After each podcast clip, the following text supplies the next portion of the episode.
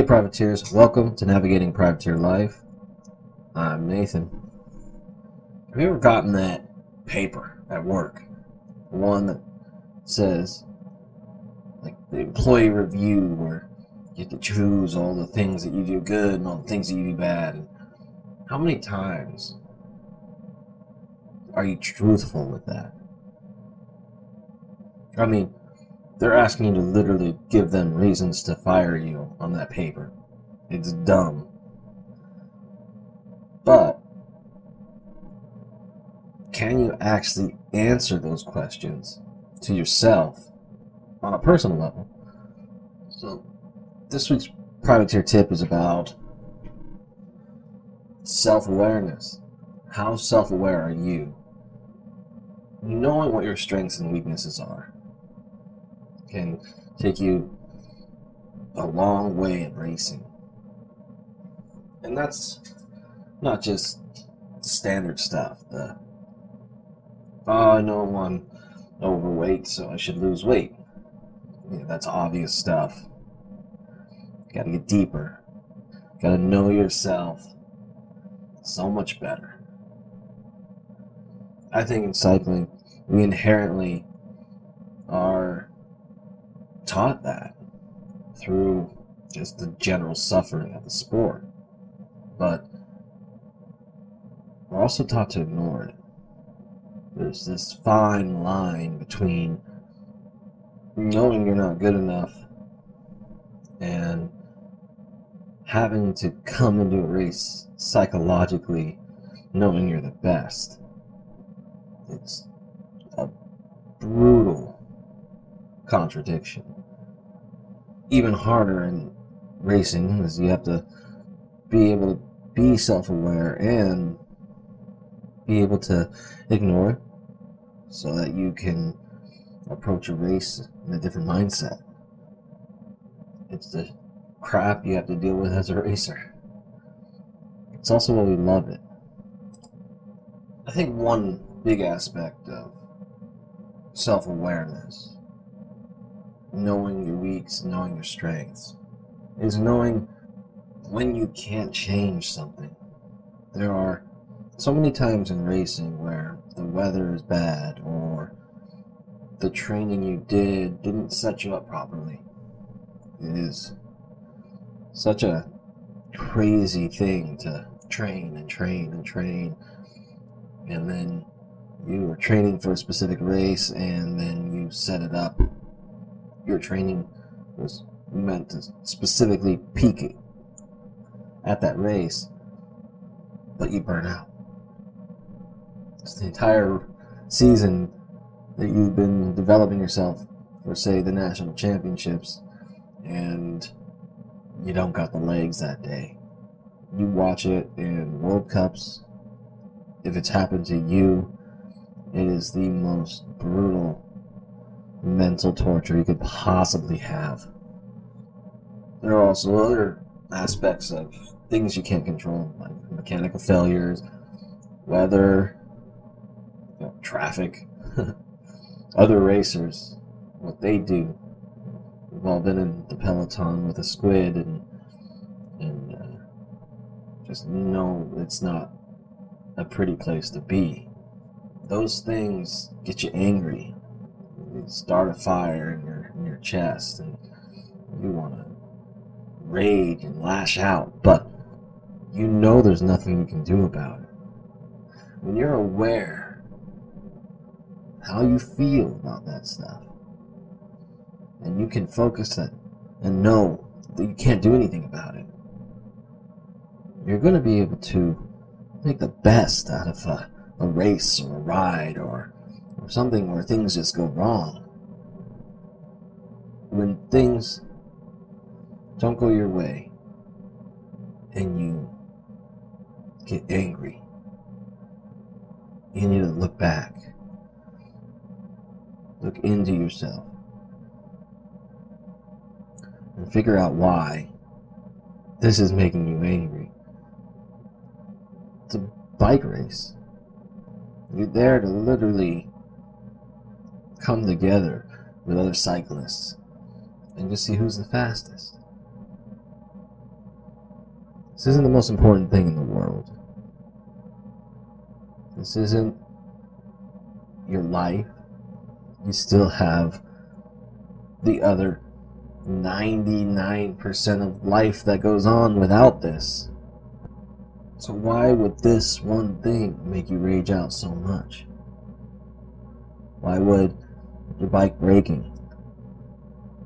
I'm not immune to it. I definitely had my fair share of tantrums over derailleurs not shifting properly or crashing in a stupid section because, you know, guys crash in front of me. Or even if it's my fault. Just some things you can't control. And when you're self aware, you make the best of it. So, look at that. Figure that out. And you're going to be a much, much more enjoyable person to ride around. Another deep self awareness problem. Why do you ride your bike? Is it because you're escaping something? Or is it because you love it? What are your real motives behind it? I know when I was just out of high school, I loved the bike. But the passion was skewed a little bit. I was broke. I was bored. Nothing to do. Nothing to show. My friends were going to bars and parties and showing off new cars and their lives were moving forward. Mine wasn't. So I looked backwards. I looked backwards to a thing that made me happy. Was racing my bike. Could barely afford it bank account would get overdrawn weekly. But I would still find a way to jump in with some friends and go an hour to Downieville or shoot over the hill to Auburn during the winter. Every day I would spend two, three hours in the mountains just pedaling. I had a nice bike. Had nothing else. So I used that to be cool to other people, to make it feel like I was being successful. And it helped. It surrounded me with like minded people, even though they were definitely more successful than I was. They wanted to ride with me, they wanted to be around me, and it helped me feel like I was uh, I was progressing in life when in reality I wasn't I had no career, nothing special, but but I had the bike. That made me fast. It made me love the bike more than I already did. Finding your real motivation for being on the bike make you stronger. You're not wrong for trying to escape realities on the bike.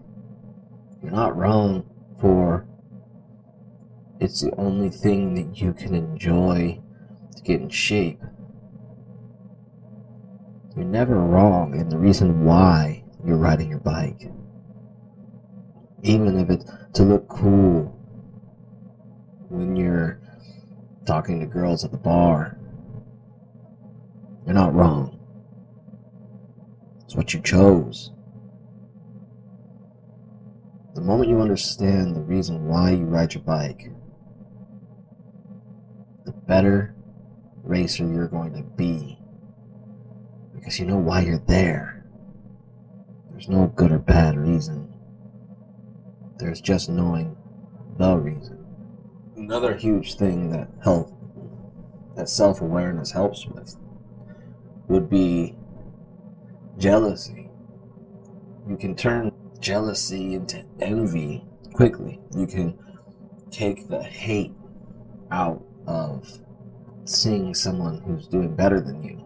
I had a hard time with this when I couldn't ride anymore. Couldn't couldn't race anymore. Like didn't have any money. Uh, just had my daughter 10 years almost. It was about me trying to claw my way back into just riding my bike. I know I could have been riding the whole time, but there was so much responsibility on my back that I had to focus on it. It's easy to disappear from your family for two or three hours to get fast on a bike, but your wife is trying to work and the baby is taking up all the time and you still have to cook dinner and you're working a crap job with crap hours for crap money. And all that just combined is just putting pressure on your home life. That's a brutal brutal thing a brutal place to be. So it was that and then i tried to come back and we have more kids. We try to come back, and then we have to move. And the jobs change, and the hours change, and no matter what, it was just my home life, the priority. And finally, now, for 10 years, I'm back on the bike. So I'm sitting there during this point, watching my friends go to the Enduro World Series, get full ride sponsorships, and, and people are just what I feel is crushing it in life. I'm watching bikes change, and I always, when I was racing in high school, when I was coming up into downhill, I was there when Super D first started, and I was felt that, that was the place for me. And then when Enduro came, it was right when I was in the middle of the worst time of me riding my bike, which was I didn't ride my bike. So I watched these, this, I watched Enduro develop around me, and I couldn't get involved. I couldn't get in there. Aggressive cross country rider at the time, I was still an expert downhiller. Couldn't get into enduro because of responsibilities. So I'm watching people get these new six and a half inch carbon race bikes, the, the perfect bike. And then all of a sudden, everybody had one. All I ever wanted was a bike like that.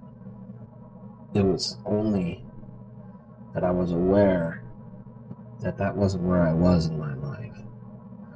And everything that led up to that moment was just bad timing. Two years later would have been different. That's just not how it works. So I could be jealous, could be mad. I was a little bit. Watching guys who I felt didn't have the same passion in the sport that I did. Getting these awesome bikes that were, God, God, I felt were meant for me. But are you mad at the person? Are you mad at the situation? In a bike race, when someone comes up to the line and they are decked out in sponsors they get the free bike, they get the kit, the support, but you've been whooping their ass week in and week out. Yeah, there's rage that comes out in that one. But don't blame the person. You don't know all that went into what they do. You don't know if they do a YouTube channel on the side that has 200,000 followers. They're worth more than kick their ass every day, but you don't know the people they talk to, the people they know. Learn the difference. Don't be mad at the person. Know that that's what you want. You can envy their situation. And once you know that there's more to it, that you can want and not match it with the anger that comes from jealousy, you can get there. You can separate the hate and the anger, and you can ask the person how. Get in with companies that you could ask the person how they did it. Get advice, even though they're your peer. A lot of that is a huge step in just developing yourself. And it's hard. It's hard to be that way. Especially when your life revolves around it. When you know yourself, you're going to be able to figure out what makes you angry, what makes you, what situations are going to be bad for your racing. You can stay the hell away from it. If you can't overcome it, you can stay away from it. I know a lot of why enduro and downhill are super popular. A lot of it is you're not racing somebody else. You're not on the same course at the same time as somebody else. Have you ever been to a BMX race and watched the 40 plus intermediate class? It is the most horrendous thing you've ever seen in your life. A guy will cut it, they'll be at a national, gate of eight of them, and someone will cut someone else off in a corner. And at the finish, you'll watch them threaten, try to intimidate, and generally just bitch about what happened on the racetrack. It is the most, and, and their, their helmets are still on. They're wearing full body armor, and they're just bitching at each other over, you cut me off. It is horrendous. It is hilarious. It is horrible. You can imagine a bunch of five year olds standing around this, this group of old men yelling at each other. It is insane. they don't belong out there. They need to find downhill. You can't lie to the clock. You can't blame another racer for your problems when you're racing the clock. Time trials if you can't handle other people, there's racing out there that'll do it. So the deeper fact of this is if you know you are terrible at somebody else, like I am bad at team sports, I blame the hell out of my teammates if we lose. It might not even be, it could be my fault.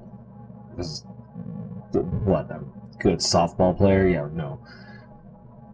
But I would be just pissed so I stay the hell away from team sports. Find those things that make you a horrible person. Just stay away from them.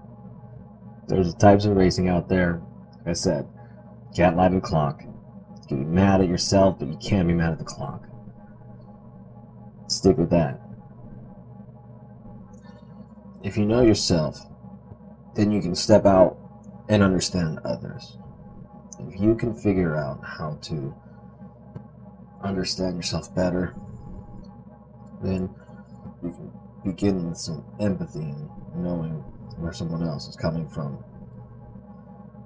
There's a few ways this is hugely important. One, if they're your friends or teammates or things like that, then you can help them. You can understand them. In racing, knowing the problems and understanding the problems of other racers can help you psychologically prepare for other races, how other racers react to certain situations. It becomes a huge tool in your arsenal to be a better racer, especially in road racing. Like knowing the general disposition of the peloton knowing the aggressive racers around you, knowing yourself, and understanding the course, and being able to put yourself in a rival's shoes. You'll know when they get mad. You'll know when they, what's going to set them off, you know, where their strengths are, and you can adjust. It also helps you dictate how things go. If you could see a racer is angry mood and they're probably going to do something, say, attack at a place that you don't want them to, or a place that you're not that strong at. You can go in and play the psychological factor. You can, don't always recommend this, but taking the pages out of many racers and Lance Armstrong or Laurent Fignon, they just happily ride up and start poking, poking at the angry guy. You get him to attack on the flats because he's pissed, and you're in the peloton and blows up before the climb, and you know he's a stronger climber. There you go, you did it. Or as a teammate, you could see that they just got rage going. And calm them down before they attack on the flat before the climb. There's a lot of different ways to see that. And it also is able to take the, the personal away from the racing, especially with rivals. A lot of times, someone will do something pretty screwed up on the track. Like, one point, I was at a road race, and me and my teammate, there's a whole group of kids from another team. There's only two on this team, and we're like, oh, let's let's crush it. We take off, and uh, right off the gun, right, you know, we're we're gone, and we're working together pretty well. And we hit, we catch the the men's peloton that was in front of us, and we're on this climb, and I'm feeling good, and he's staying on my wheel, and I was like, "Let's go, let's catch this this peloton in front of us." Well, he looks at me and goes, "I can't hold on." stay with me. So I let off the gas a little bit and climb up, and then the Peloton is gone. We get back on it, do our normal trading off. I do a little bit more work because obviously, you know, he, he struggled up on the climb. We get to the flats, last lap, near the end, and he, without warning, sprints off my teammate who I helped up the climb, who I waited for, and he wins. Super dick move. I was pissed. We get back to the cars, and I'm just furious. I had to. It took me weeks to not be. I mean, we were in a points race against each other for the championship, for the for the junior championship, and felt like he snagged those points from me. But it was uh, it was racing.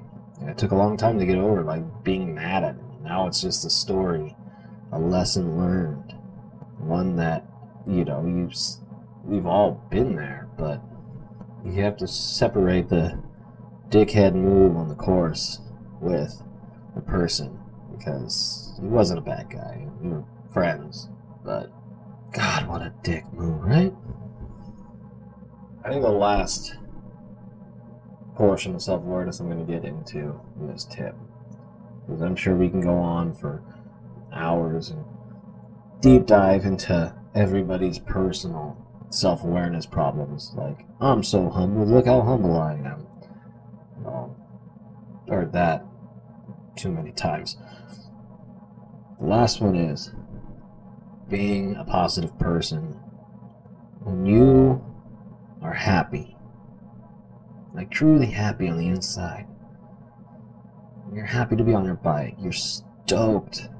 Like stoke is just the most contagious thing in the in the world. It just changes everybody around you. When you're so pumped about riding a trail or shuttling up to with all your friends and just oh man, you know you know the feeling, you know the stoke how it's just it radiates and turns everybody else in that level. When everybody's progressing or riding a section or doing something with each other that is just it's just rad and that happiness factor just makes you this giddy little goofball who can't pull a smile off their face. That's comes from just the love of it. And if you can pinpoint that love of riding your bike, oh my god, you will be the graddest, coolest, funnest person wherever you're at. My friend Trevor, he always had that mentality. Always the nicest, most pumped person in the room. And you couldn't help but to just fall into that. Even when he was pissed, and somehow he just made it happier. Making made being mad happy. I don't know how it works, but he was able to do it just with his personality. If you look at how like if you watched Nitro Circus and at Travis Pastrana's complex. How was he able to get everybody who went in there to do stupid things that were way above their head? He just created a crazy air of energy, just filled the air with this energy that made people do things that were above their level or progress progress them above where they were at that comes from knowing what you love about your sport. Find that stoke, and you will be the funnest, best racer there is. It's not going to be easy to find. There's so many factors that always play into it. And sometimes it gets lost. Sometimes you start riding your bike again to try to find it. But you know it's there. Deep inside you, that Stoke is there. Find it. Be the happiest, raddest bike racer be.